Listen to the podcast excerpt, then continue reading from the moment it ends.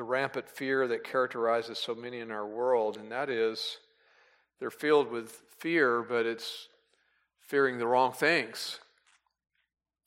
There is a God who is going to judge the world and judge sin in the future, and that is what people should fear, and people don't necessarily fear that.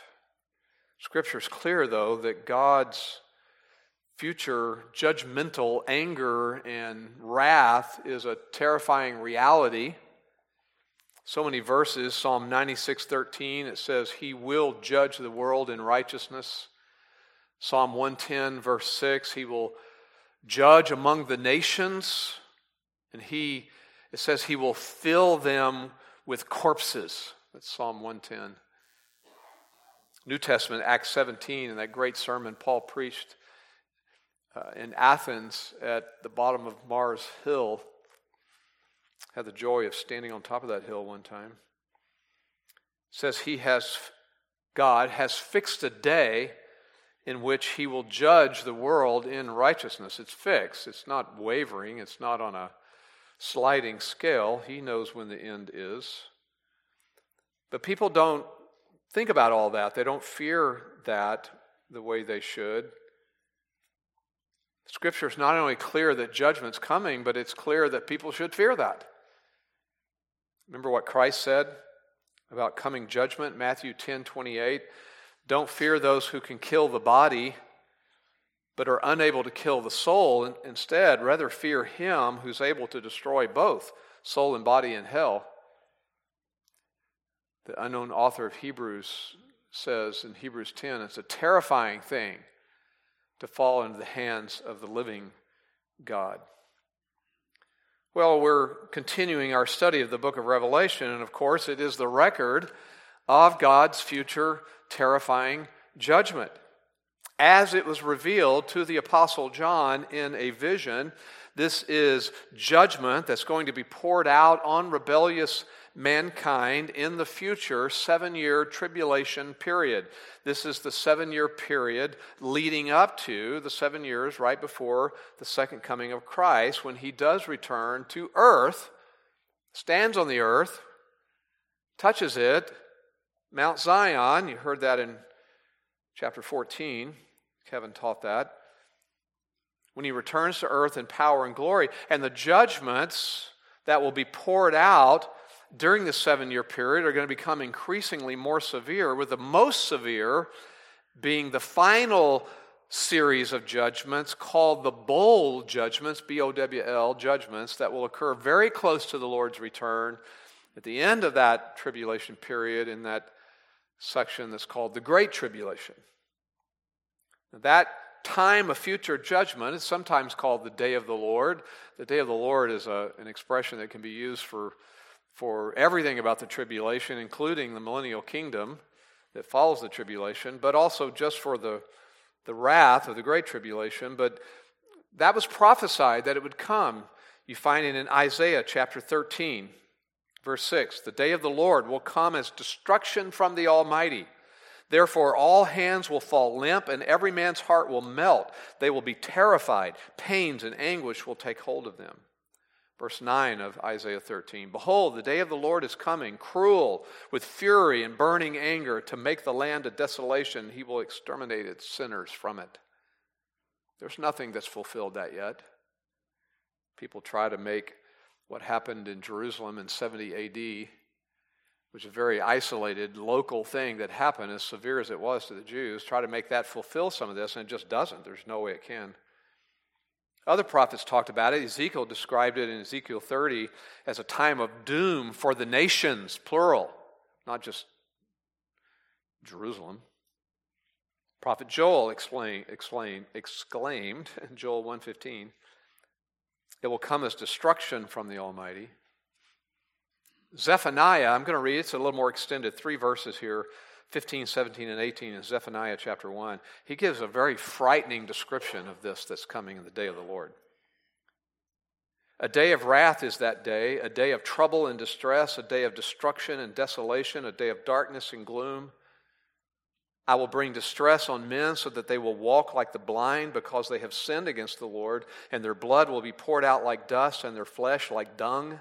Neither their silver nor their gold will be able to deliver them on the day of the Lord's wrath, and all the earth will be devoured in the fire of his jealousy, for he will make a complete end, indeed a terrifying one, of all the inhabitants of the earth. How you can take that and try to make it fit something that's happened already in history is beyond me.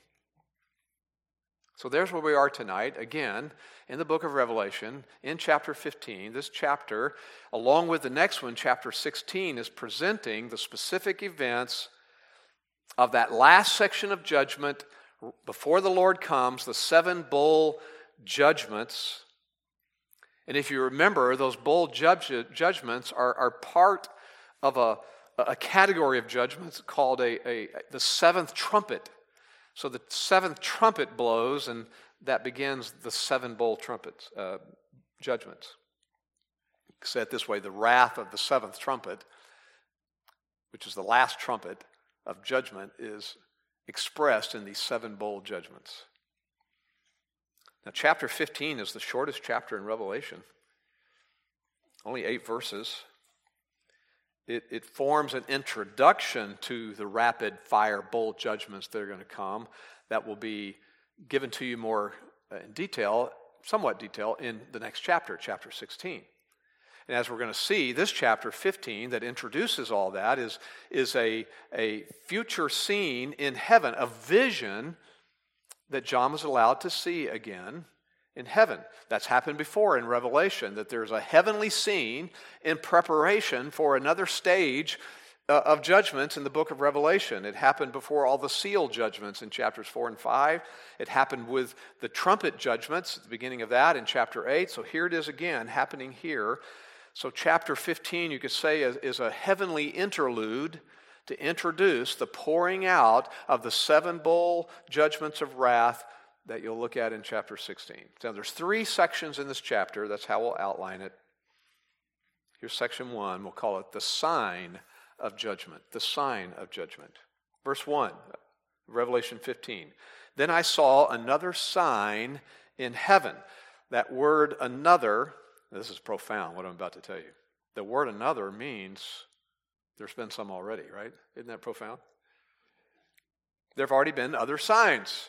This is another one. In fact, there's been two of them. We saw them back in chapter 12, and I taught that chapter as well.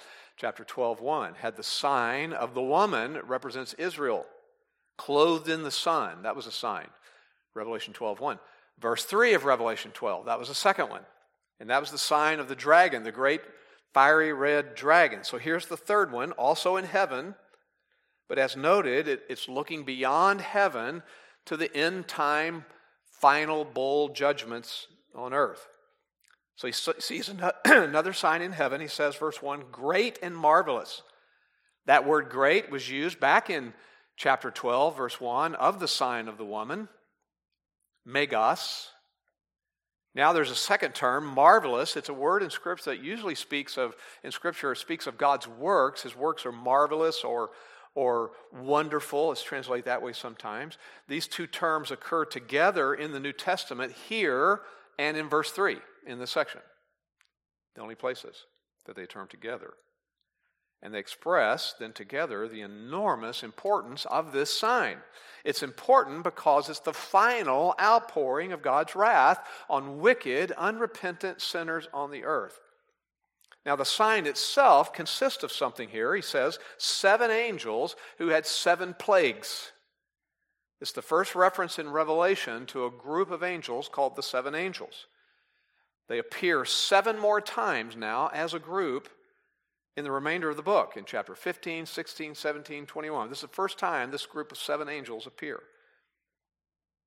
Now, in Scripture, you find angels serving the Lord in a variety of ways.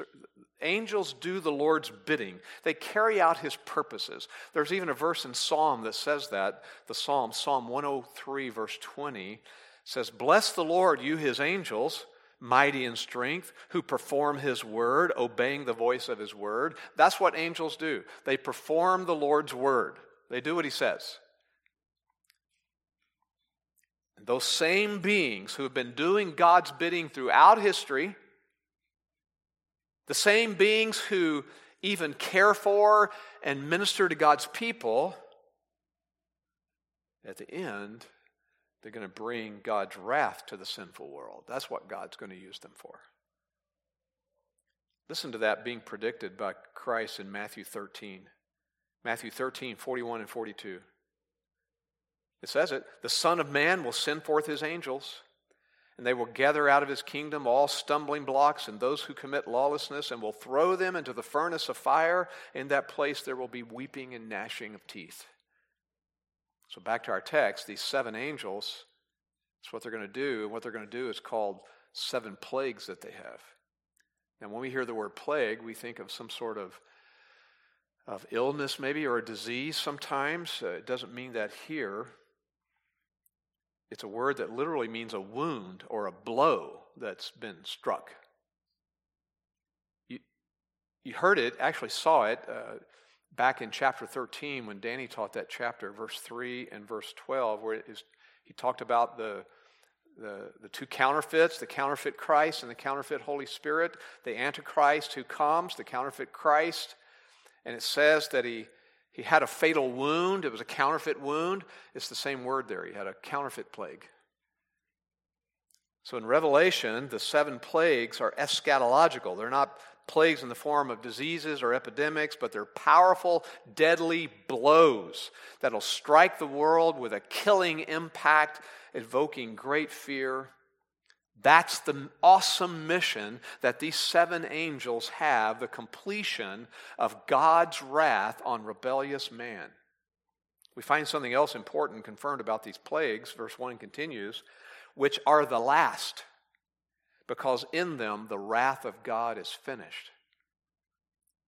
The seven plagues, that's another way of describing the seven bowl judgments. Same thing.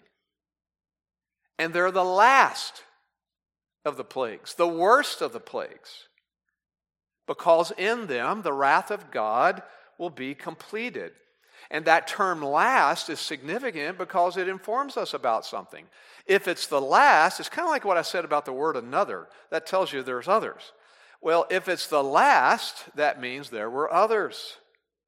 There were other plagues before them plagues of wrath, the trumpet judgments, the seal judgments that come before all of this where we are now in the tribulation. They're also plagues because they were also expressing the wrath of God. This is not the only section talking about God's wrath. All of this has been God's wrath poured out on the world. I make that point because there are those who say that only now in Revelation are we finally coming to God's wrath. No, God's wrath extends throughout the seven year tribulation period. In fact, all those other seals and the first six tr- trumpet judgments, they're called plagues back in chapter 9, verse 20. So they were plagues too. But again, these seven bowl plagues have the distinctions of being the distinction of being the last one. What was the purpose then of all those others? Well, they were severe. These are more severe. Those were warnings, it, repeated warnings, warning people the severity of God's wrath as it's coming. But these are the climax of all of them. Again, some try to find fulfillment of these plagues in 70 AD when Jerusalem was destroyed. But frankly, you just can't rationalize the wording here to try to soften and mitigate the universality of all of this, the whole earth, and the finality of it as well. That didn't happen in 70 AD. So the word last confirms all that. And the term last confirms something else that all this is happening chronologically. It's in an order, a sequence. These plagues are the last ones. So the bowls come after the seals and the trumpets in chronological sequence. That's the right way to interpret the book of Revelation. Now, back to this idea of the outpouring of God's judgmental fury. It's been anticipated earlier in Revelation. There's been this buildup just with the language that's been used. Chapter 6, verse 17, I'll just, I'll just give you some of these. Chapter 6, verse 17, the great day of wrath. Chapter 11, verse 14, talked about these woes and said there's a third woe. It's the third woe. Chapter 11, verse 18, a time of destruction coming. Chapter 14, verse 10, it's the unmixed wine of God's anger in the cup of, cup of wrath. Chapter 14, verse 10, it's the reaping of the earth with a sickle, a literal harvest of judgment. Chapter 14, verses 17 through 20, the final trampling of the grapes in the winepress of God's wrath, producing vintage wrath. How picturesque all that is, describing all this and the increase of God's fury. This is the duty of these seven angels to inflict all this on the earth. And notice the conjunction because that gives us the reason for emphasizing the lastness of it, because as I said, the wrath of God, the anger of God is going to be finished then. And that term finished is in a tense that says that's it, it's reached its ultimate goal. This is the future from a human perspective. But it's worded, even in the tense of that verb, it, it's worded as if it's already happened. It's, it is finished in them. It is finished. Why can God word it that way? Because He's timeless in his perspective, it's already done. Our perspective is future. Well, just a comment, final comment in this first section about the sign of judgment is just the word wrath here. This is a different word, wrath, than you find a, a lot in the New Testament. Uh, the common word for wrath is, is orge, O R G E, for anger. This is thumos, T H U M O S. Thumos describes rage, even a passionate outburst of anger. That's what God must express against all rebellion and unforgiven sin.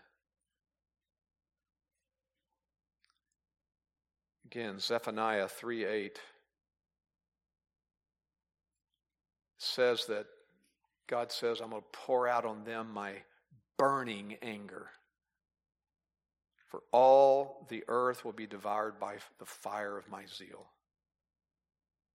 So the wrath of God, begun under the seal judgments and then the trumpet judgments, the concluding apex is the seven plagues, the seven bowl judgments. That's the sign of judgment.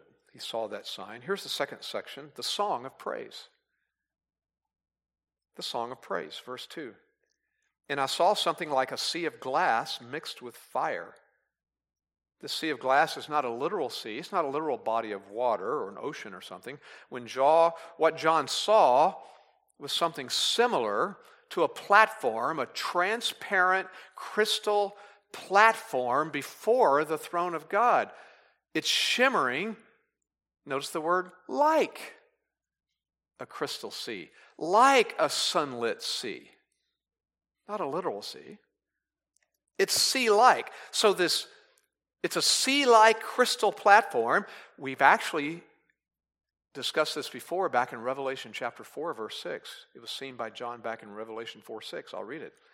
And before the throne, there was that, that scene in heaven, the throne. Before the throne, there was something like a sea of glass, like crystal. And in the center and around the throne, four living creatures full of eyes in front and behind. By the way, if you look down at verse 7 in our passage, you'll see that the four living creatures are here in this scene as well. You know what's interesting? Moses and the elders saw something like this all the way back in Exodus chapter 24, verses 9 and 10. Here's what it says Moses and a couple other guys, Aaron and somebody, um, and the elders says they saw the God of Israel, went up the mountain, saw the God of Israel, Exodus 24, and under his feet there appeared to be a pavement of sapphire as clear as the sky itself. That's what John is seeing again. So, this future platform, this sea of glass, represents the splendor of God on his throne It, it, it's what sets him apart from all of his creation, including the angels. What a beautiful thing to see, but the beauty of this sea now is mixed with something. Makes it different than the vision back in chapter 4, verse 6. It's mixed with the fire of God's judgment. Now, fire is frequently associated in Scripture with God's judgment. Too many to read, and I'll just read them quickly. Numbers 11, verse 1. The people were grumbling. Remember that? Numbers 11. God's anger was kindled, and the fire of the Lord burned among them and consumed them, some of them on the outskirts of the camp. The lesson? Don't grumble. Isaiah 66, verse 15. The Lord will come in fire to render his anger with fury and his rebuke with flames of fire. New Testament, it's not just Old Testament. New Testament, Second Thessalonians 1, verses 7 and 8. The Lord Jesus will be revealed from heaven with his mighty angels in flaming fire, dealing out retribution to those who do not know God and to those who do not obey the gospel of our Lord Jesus. In Hebrews chapter 10, verse 27, those who reject God's grace and mercy, here's what it says face a terrifying expectation of judgment and the fury of a fire which will consume the adversaries. Peter even says in 2 Peter 3 7 that the whole earth experiences this. The present heavens and earth are being reserved for fire, kept for the day of judgment, destruction of ungodly men. I always tell people, we have, you've heard me say this, some of you have, when large groups come to my house, open house or care group or something like that, and we're having meals, and I tell them you can sit anywhere. Sit anywhere in the house. Doesn't matter. If you spill something, it doesn't matter. Why? It's all going to burn up anyway. Okay? See, it's biblical. Just think about the mission given to the seven angels. I mean, this fits with that. They're going to bring the fire fire of judgment on the earth. John saw that, but he also saw something else. He saw some people. Verse 2 And those who had been victorious, these victorious ones, he sees them there. They're believers, came to Christ during all of this, the tribulation, and martyred during the tribulation period. I'll read for you again a couple of things back in Revelation. Revelation chapter 6, verses 9 and 11, just to review that, Revelation 6, 9 through 11. When the Lamb broke the fifth seal, I saw underneath the altar the souls of those who had been slain because of the word of God and because of the testimony which they had maintained. And they were crying out with a loud voice, How long, O Lord, holy and true, will you refrain from judging and avenging our blood on those who dwell on the earth? That was chapter 6. Revelation chapter 7, verse 9. After these things I looked, and behold, a great multitude which no one could count from every nation and all tribes and peoples and tongues, standing before the throne and before the Lamb. Revelation 12, verse 11. And they, these people, here's a comment about them, they overcame him, the evil one, because of the blood of the Lamb and because of the word of their testimony, and they did not love their life even when faced with death.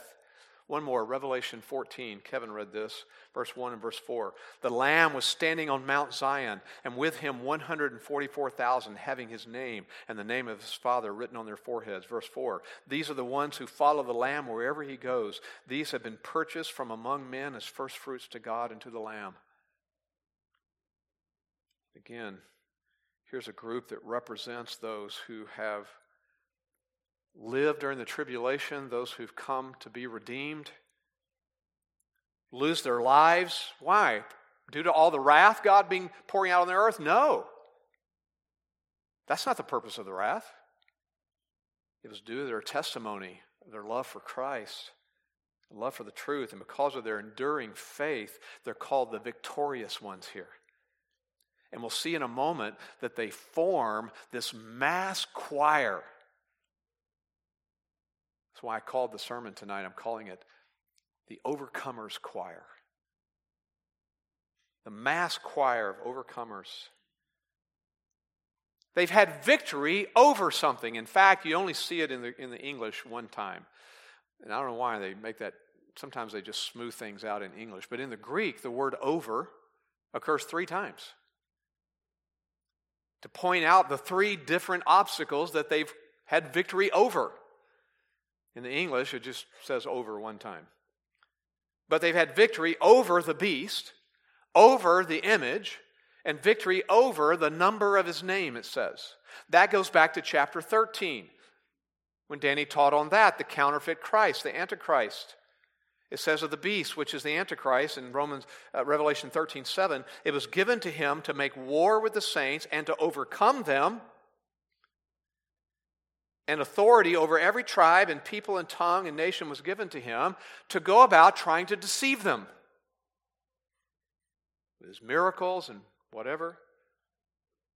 But in verses 11 and 18 of chapter 13, it mentions these three obstacles specifically. These are the elements of the deception that the Antichrist is going to bring upon the world. There's going to be a demand to worship the beast. There's going to be an image of him that's made, some form, whether it's electronic or whatever, and a mark that people are going to be commanded to take on them. Now, here in our verse, the phrase, the number of his name, replaces that, that mark idea. This mark or the number of his name is going to be required for buying and selling. If you don't have it, you can't buy and sell. Also, those without the mark are going to face execution. Antichrist is indeed going to be marginally successful if you're talking about his ability to force this upon the world and to deceive most of the world, but the tribulation saints will not bow to his ways. They will be victorious over him in this sense. They will prevail under all that pressure. The world will capitulate, but the saints won't. That's who makes up this great choir the saints who refused all this, who will refuse it, and they'll be persecuted and martyred. So, really, the important thing is how these singers gain this victory. They're going to gain it not through forming a, a militia. It's not going to be through military force. It's not going to be through politics and political wrangling. They will be victorious over Antichrist because of their faith, their undying faith in Christ. They will not capitulate on that. I read all those verses, Revelation 6, Revelation 12, Revelation 14, referring back to these, this group of people. Let me just read a little bit more from those. It talks about their victory.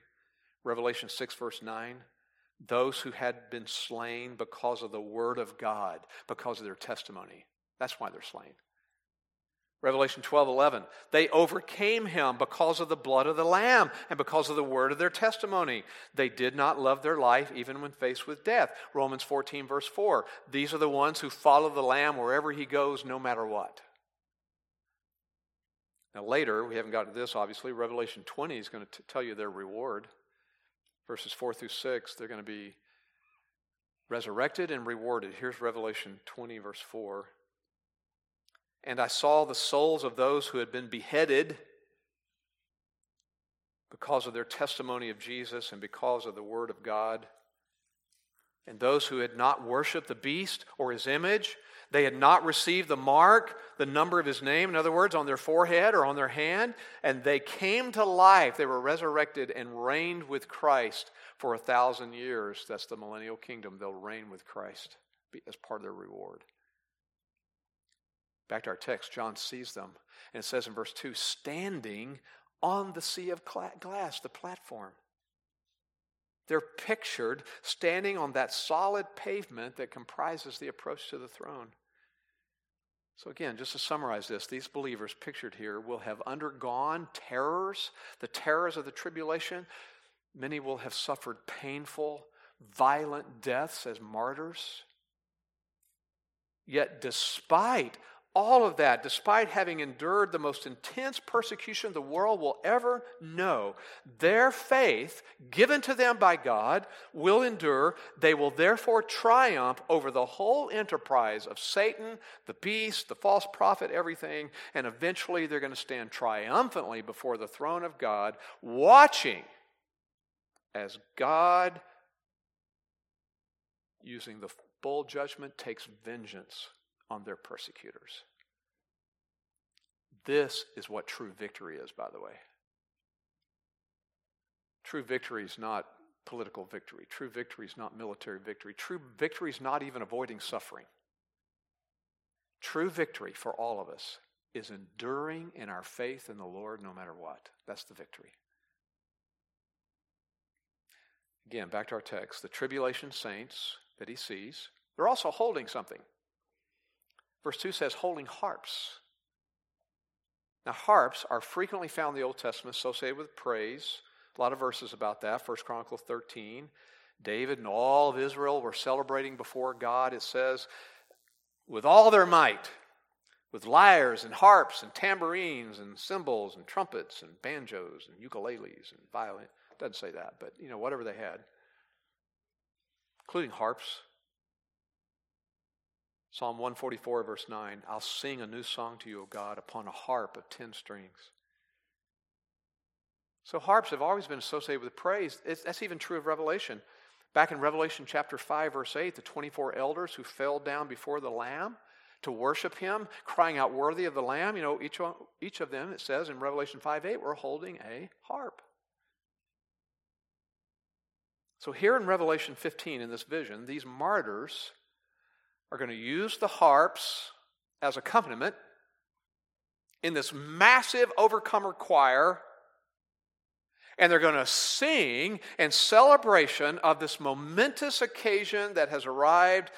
Their prayers for God to take vengeance on their persecutors are about to be answered. Now, what are they going to sing? Well, we're going to see it's actually a medley. Okay? They sing a medley of two songs. First song was a big hit back in the day called The Song of Moses. It's on the radio and everything. Even better was the Song of the Lamb, that was my, one of my favorites. No, the Song of Moses and the Song of the Lamb is what our text calls it. And together, this medley forms an anthem of praise to God. It's because of his character. They're two separate songs, and we know that by the language. It's not the same song that's called the Song of Moses, or you could call it the Song of the Lamb. Some have tried to say that, but the grammar won't allow it. If that were true, the Greek would say the song of Moses and of the Lamb, but it actually has the word the and song twice, so that separates them. Dr. Thomas, one of my professors in seminary, says this about this, about the two songs. He says, The notes of the two songs are different, but the two songs are in harmony with one another because of their themes. So these singers are going to proclaim God's holy, righteous character. Why that? because it's his holy, righteous character that demands the judgment. So let's examine the medley. Verse 3.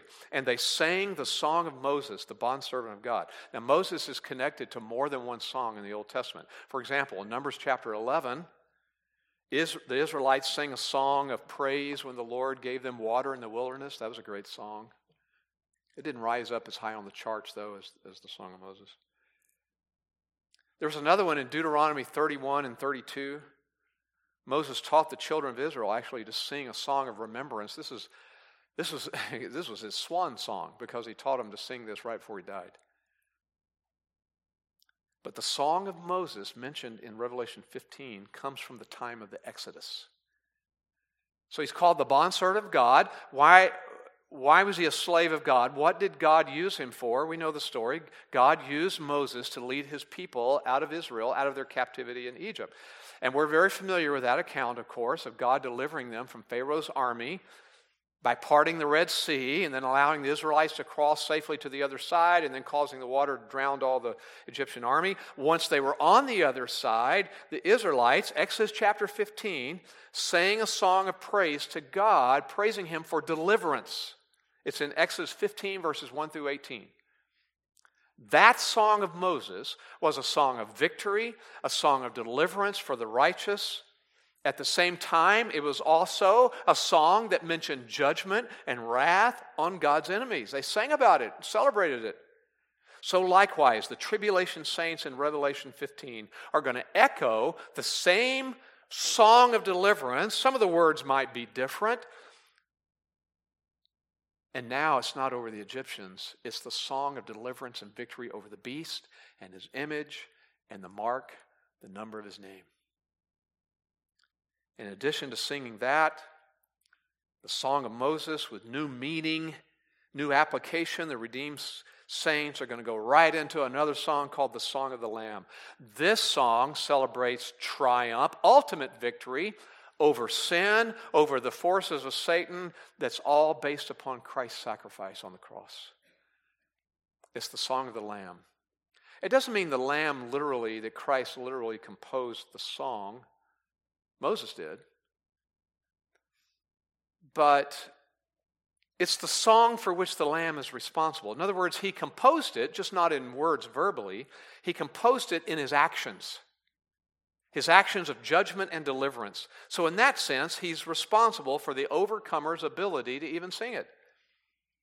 Now, this song, they, they sang some snippets of it back in Revelation chapter 5, verses 8 through 9, verse 12 through 13. I'll read some of that again. Revelation 5. The four living creatures and the 24 elders, verse 9, sang a new song, saying, Worthy are you, sing that to the Lamb. Worthy are you to take the book and break its seals, for you were slain and purchased for God with your blood men from every tribe and tongue and people and nation. Verse 12, they were saying with a loud voice, Worthy is the Lamb that was slain. Verse 13, To him who sits on the throne and to the Lamb be blessing and honor and glory and dominion forever and ever. They're singing all that. It's massive choir. Two distinct songs, yet both rejoicing in the same theme God's faithfulness, his deliverance of his people, but judgment on his enemies. I thought the commentator John Phillips does a good comparison and contrasting of the two songs. Just listen to this, it's a whole paragraph. The song of Moses was sung at the Red Sea, the song of the Lamb is sung at the Crystal Sea. The song of Moses was a song of triumph over Egypt. The song of the Lamb is a song of triumph over Babylon.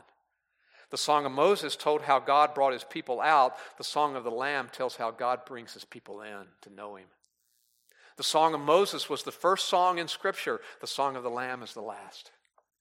The song of Moses commemorated the execution of the foe, the expectation of the saints, and the exaltation of the Lord. The song of the Lamb deals with the same three themes. Now, here in Revelation 15, John only gives us some of the lyrics of that second psalm, song, verses 3 and 4. And though the words of the song recorded here don't exactly match Revelation 5, the themes, many of the key terms and concepts are very, very similar. Let's look at the lyrics. Verse 3. Here's what they were singing, saying, Great and marvelous are your works. There are psalms that give us those words. Psalm 11, verse 2, 111, verse 2 Great are your works, O Lord. Psalm 139, verse 14 Wonderful or marvelous are your works. So, just as the Lord's works were great and marvelous in judging the Egyptians at the Red Sea, they also will be great and will cause marveling and astonishment in punishing the world through those last plagues. And they sing out verse 3, O Lord God the Almighty. That's a title. It's the very title that God used to reveal himself to Abraham when he crashed into Abraham's life. Genesis 17, verse 1. The Lord Yahweh appeared to Abram and said to him, I am God Almighty. It's a title that points to God's omnipotence, his all powerfulness. It's, it's the right title, it's the appropriate title in this context that's speaking about the works of judgment that lead to ultimate victory. So they sing about it. It appears, that title, several times in Revelation. Revelation 1, verse 8 I am the Alpha and Omega, says the Lord God, who is and who was and who is to come, the Almighty One. Revelation 4 8, the four living creatures, day and night, do not cease to say, Holy, holy, holy is the Lord God Almighty. Revelation 11 17, we give you thanks, O Lord God the Almighty. Revelation 16 7, O Lord God the Almighty, true and righteous are your judgments. Revelation 19 6, we haven't gotten to that one yet. Hallelujah, for the Lord our God the Almighty reigns. It's a great title for God. They sing it, it's part of their song.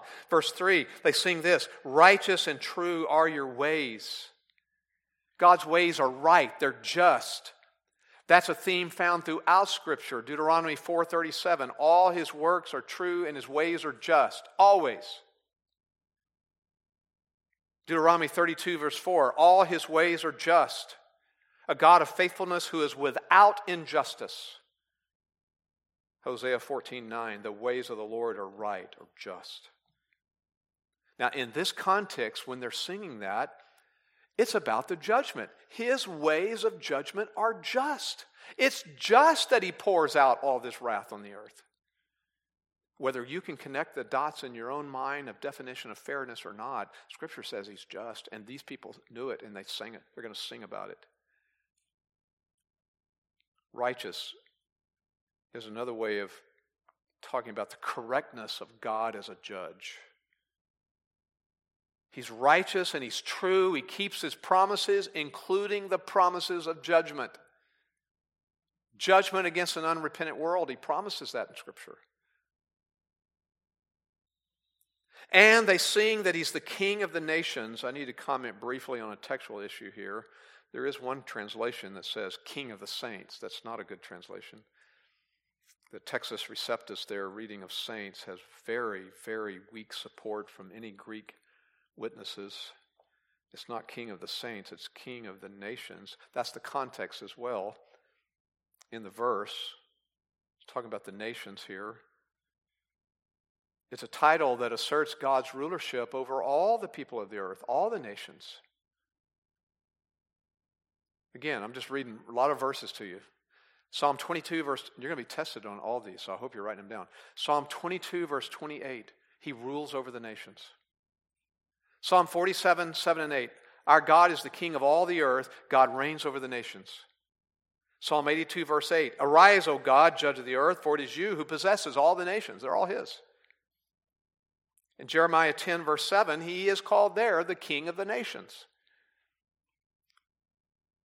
Do you know Revelation even started that way? Revelation 1, verse 5 Jesus Christ is the ruler of the kings of the earth.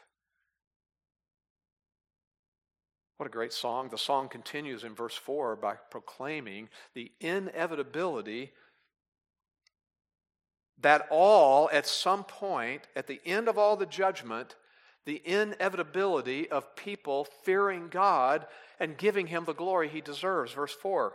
It's a rhetorical question in two parts, but it's a rhetorical question. It implies the answer no one. Here's the question Who will not fear, O Lord, and glorify your name?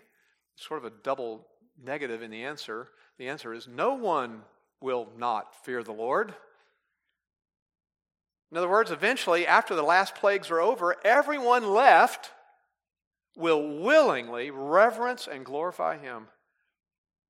This comes from Jeremiah 7, Jeremiah 10, verse 7. I just read it, it says he's the king of the nations. Here's the question, Jeremiah 10, 7. Who would not fear you, O king of the nations? Indeed, it is your due.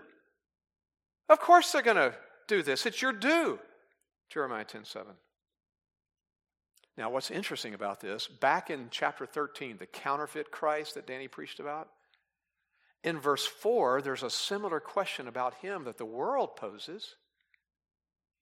The question resembles the one in 13:4 that brings out how deceived the people are over the counterfeit Christ, the Antichrist. He's viewed this way. He's viewed as incomparable, and thus he's the rival object of worship that the majority in their delusion are going to choose to worship prior to the Lord's ultimate conquest. Here, here it is, Revelation 13 4. And they worship the beast, saying, Who is like the beast, and who's able to wage war with him? Same kind of idea. So, our verse is pointing into a time when, after the purging of the earth through the plagues takes place, the survivors will all respond positively to God. More specifically, we know what's coming in Revelation. In the millennial kingdom, people from all nations will enter that kingdom and they'll be worshiping God at the beginning, glorifying Him, just as the Old Testament even anticipated. Listen to the prophecy of this Psalm 86, verse 9.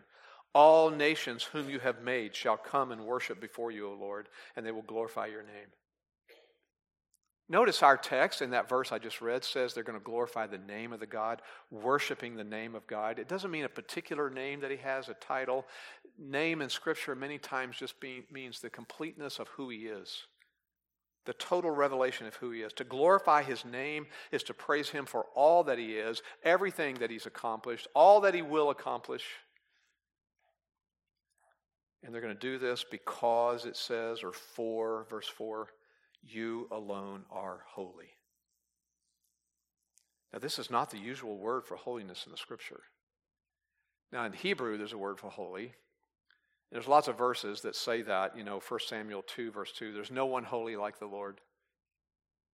Psalm 11, 111, verse 9, holy and awesome is his name. My favorite, Isaiah 6, 3, the, the vision of Isaiah, holy, holy, holy, the angels were proclaiming as the Lord of hosts, thrice holy.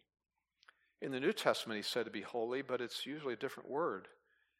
This is a word here that means not his inherent sinlessness, it's a word that basically means sacredness. It means that God's sacred character is one reason for this universal of worship of Him once the earth is purged. It, it's His unapproachable majesty that brings this out. And the word alone, monos, he's the only one. It confirms the uniqueness of his sacredness. And another reason for universal recognition of God comes in the next little clause for all the nations will come and worship before you. They will. It was prophesied. In the Old Testament, Psalms, the prophets, God tells the Son, the Father tells the Son in Psalm 2, verse 8, I will give you the nations as your inheritance, as your possession. Psalm 86, verse 9 All nations whom you have made will come and worship before you. Then there's another four clause there in verse 4. For your righteous acts have been revealed. Revealed how? In judgment. The thing that brings him universal worship from the nations is going to be this activity of purging the earth. Isn't it interesting? These, these redeemed ones are not like a lot of, not the songs we sing here, but there's so many worship songs that are out there that are about self. It's, it's about me and my feelings and my experience and the song of these redeemed saints is not going to be about themselves. It's not going to be about their own victory, even though they're called the victorious ones. They're just going to extol God's character as the omnipotent, immutable, sovereign, perfect, righteous creator and judge. He's all that. And because he's all that, he must purge the earth. If he ignored their sin, he would not be these things. You know, in Philippians 2, those familiar words at the end of Philippians 2 10 and 11, where it says that at the name of Jesus, every knee will bow. Of those who are in heaven, on earth, under the earth, every tongue will confess Jesus Christ is Lord. That ties into this. It's going to happen. As the millennium progresses over a thousand years, this worship is going to wane, it's going to be marred. People will be born to the millennium. And many will rebel. And by the end of that period, Revelation 20, verse 8, there'll be a revolt, final revolt. And then the ultimate realization of all this will be our eternal state, then forever, that follows that. So that's the second section here the sign of judgment, the song of praise. I forgot what I called it actually. Well, that was a long, many pages back. The Song of Praise, yes. Here's the third section the sending of the angels. Now it's time. I mean, they've been there. But now, this part of the vision, and it's even a new vision, it says in verse 5. In this new vision, if you, you're th- I know what you're thinking. It took him that long to go through the first four verses. So, how's he going to finish this up? You're, you're going to see. I'll go faster now. It's a new vision, and the angels are now given the tools, the weapons, the instruments of execution. Verse 5 After these things I looked, and the temple the tabernacle of testimony in heaven was opened. He had a similar vision to this earlier. It was anticipating what he's seeing now. It's back in Revelation 19, 11, excuse me, Revelation 11, verse 19. And the temple of God, which is in heaven, was open. That was laying the groundwork for what he sees now. The term temple means where God is. It's the Holy of Holies, the heavenly sanctuary, the inner sanctuary where God, God's presence dwells. He, he's behind all this. This confirms that. It's the heavenly tabernacle. On earth, the tabernacle was actually called sometimes the tabernacle of testimony. As it's here, it's called here the heavenly version in the verse. Why was it called that? You see it in Exodus 38, Numbers 1. Because the most important item in there, the earthly form, was the Ark of the Covenant. And it's sometimes called the Ark of Testimony because it contained the testimony, the tablets with the Ten Commandments on them. So it's called the Tabernacle of Testimony. Well, with that term, the point's still the same. Heaven where God is, the tabernacle of testimony, the tabernacle of truth, God's presence, it's open now to reveal this severe earthly judgment, the most severe ever on lost sinners. And as John continued watching, here's what he saw, verse 6 And the seven angels, now who had the seven plagues, came out of the temple. Here they come. I can almost vision, vision them marching out with their weapons, the seven bowls, the seven plagues, to begin their mission, pouring out all these deadly judgments on the world. Verse 6 says they're clothed in linen, clean and bright, clothing, raiment that represents their holiness and their purity. They had around their chest, you know, uh, the way a sash would be worn, uh, golden sashes that just uh, befits really this glorious, holy, majestic being all seven of them. So, after they solemnly proceed from the inner sanctuary of God's heavenly temple, these angels, John's watching all this, they receive the means of judgment. Verse 7 says, Then one of the four living creatures, here's where they get the weapons, gave to the seven angels seven golden bowls full of the wrath of God. This is, this is actually where they get their weapons. So, they come out of the tabernacle, the Holy of Holies, the heavenly sanctuary, God's presence. Four living creatures, we've seen them before, they're there. These cherubim, they're an order of high ranking angels. And they give to the angels the golden bowls of judgment. Interesting, don't, don't envision this big bowl full of judgment. It's actually the word for a saucer. Kind of surprising. A shallow saucer. And there's a reason Scripture wants to present it that way. The imagery is not of a bowl with this stream just sort of being poured out gradually or like a, a, a pitcher. In a shallow saucer, it's the idea of the whole contents of the saucer just being hurled down all at one time. Instant flood of judgment. And then he adds a thought about God's power to do it all, verse 7 who lives forever and ever. I mean, God lives forever and ever, and so He wants a forever and ever where there's not going to be any sin in His holy presence. He must do this. Something else came out of the heavenly temple at this point. Verse 8 And the temple was filled with smoke from the glory of God and from His power. In the Old Testament, smoke symbolizes a lot of things the glory of God, His power, His majesty, but also it symbolizes His presence. Especially in the tabernacle or the temple, there was the, the smoke, the cloud, the Shekinah glory representing God's presence. Here, the smoke is representing God's presence, but in the form of his wrath, his judgment. Verse 8 says, And no one was able to enter the temple until the seven plagues of the seven angels were finished. I mean, the smoke is there representing the presence of God in his judgment, and it's going to remain that way in the heavenly temple until it's all done.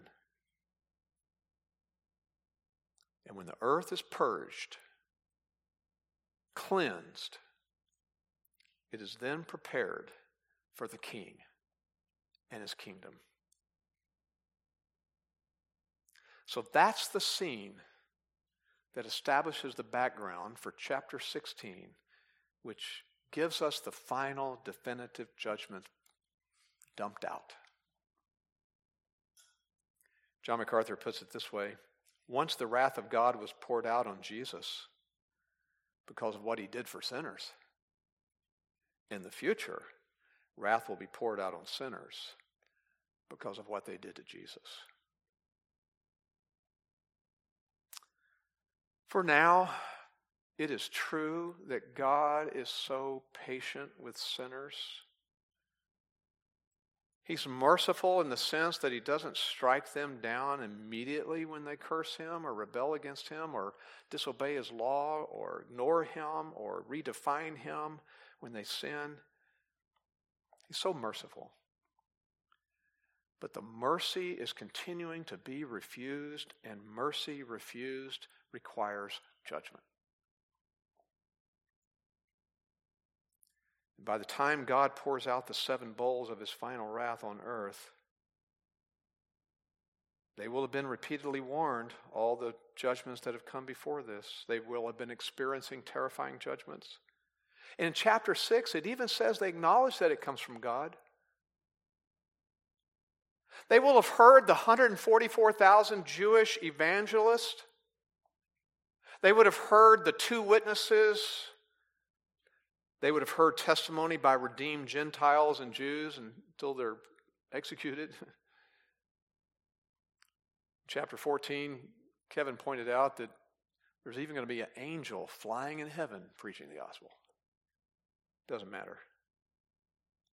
They're going to keep hardening their hearts. And Proverbs 28:14 tells you what happens when you harden your heart, Proverbs 28:14, he who hardens his heart will fall into calamity. There are a lot of guilty of that very thing today. Here we are in the age of grace, and the gospel is so accessible. And people are hardening their hearts, storing up wrath. Don't make that mistake. Hebrews 3, verse 15 says, Today, if you hear his voice, do not harden your hearts. Because it is an unchangeable law that those who refuse God's love, those who reject his mercy and grace and scorn him, will inevitably face his wrath. If they die in this world, they'll face it in the next. If they're alive during this time, they'll face it in its fury. Let's pray. Father, we're so sobered to study something like this, and we acknowledge that it's true because it's your word, inspired scripture. And Lord, there's a clarity to it, even though it's written in symbolic language and scenes and visions. The point is clear that you're a holy, righteous, just God, and you hate sin. And rebellion will be punished. Lord, it makes us even more grateful that in all of our weakness, and our sin and rebellion and pride, and those of us who know you, we don't claim that we found you, you found us. You came to us and opened our hearts to believe the gospel, maybe as a child, maybe as a teenager, maybe as a young adult, maybe older in life. You get the glory for opening our stubborn hearts our hardened hearts that we might see and believe. So, Lord, we pray for those who may come here Sunday after Sunday or service after service or from time to time and keep hardening their hearts against the truth and refusing to humble themselves to just say, I'm a sinner. I need to be forgiven. Give them new life that they might say that and believe that and trust in the finished work of Christ that he accomplished in his life and death so they can be saved.